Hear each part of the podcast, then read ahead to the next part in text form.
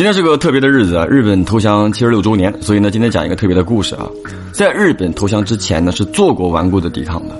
当时呢，虽然说知道啊自己大势已去，但为了做出最后的挣扎，日本派出了阴阳寮的神秘头目前来中国。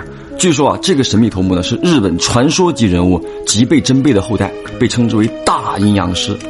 这个大阴阳师啊，来华之后的第一时间呢，赶到了我国湘西地区，参加了湘西战役。本来呢，当时这个日本呢已经被我们打得溃不成军了啊。可是，在一九四五年五月份的时候啊，忽然间战事逆转，日本军中呢忽然间出现了一队不死军团，大杀四方。传闻这个不死军团呢，里面所有的士兵都刀枪不入、水火不侵，而且呢，作战时面无表情，只会杀戮，甚至我们的枪炮打到他们的身上都无法阻止他们进攻的步伐。那么就在我方战士呢一筹莫展之时，忽然间有一位老道求见。这位老道呢，当时就告诉我方领导说，日军呢这个是用了阴阳术中的阴族之术，把活人练成阴族，可以存活七七四十九天。四十九天之后呢，阴族就会自己消散。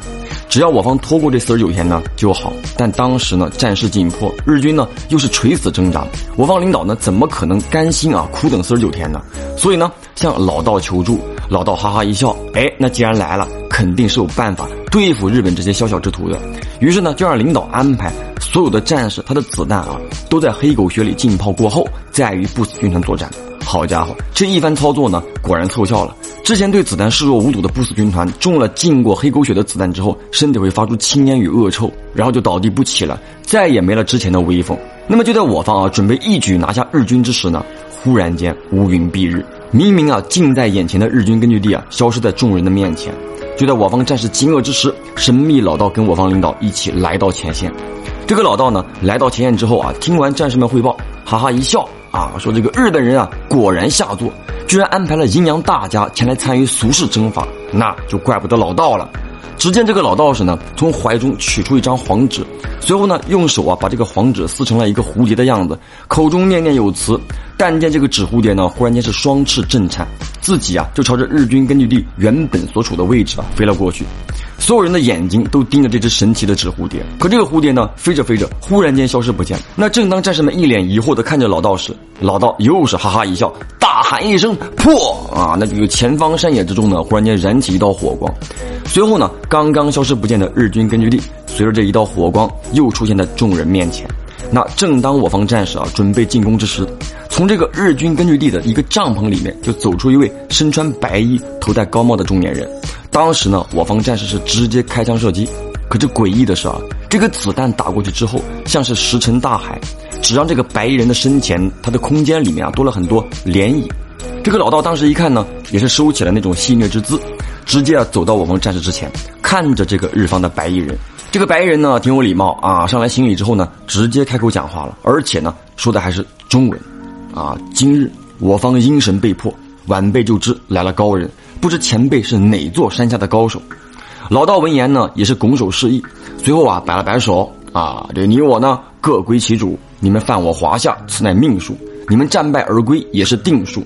但你乃修道之人，却干涉人间征伐，就怪不得老道出手了。我来自何处呢？与你无关。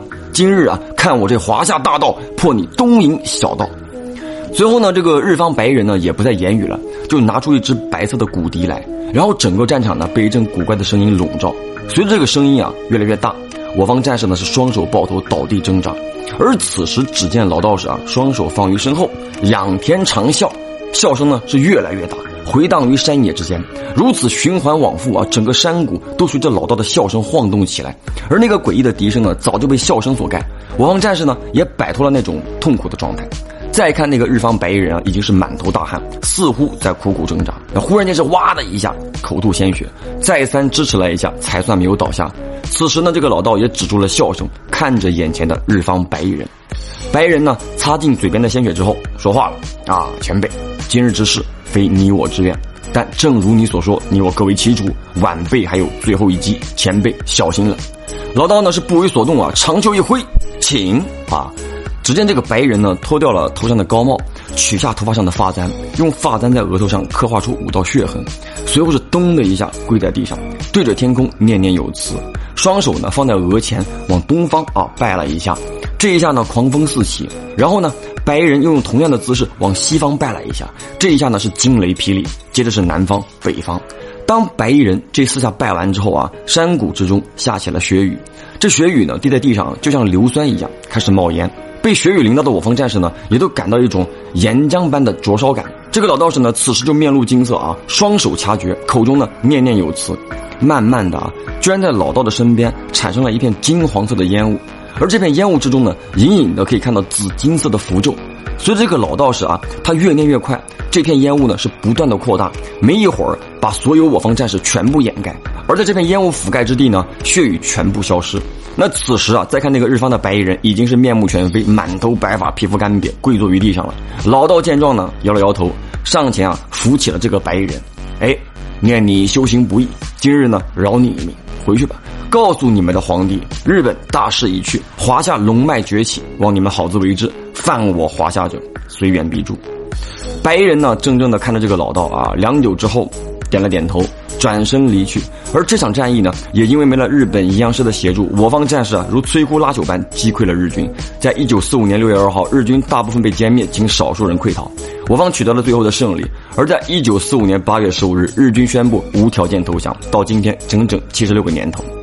勿忘历史，吾辈自强。中国加油！我是老飘，让我们下个故事见。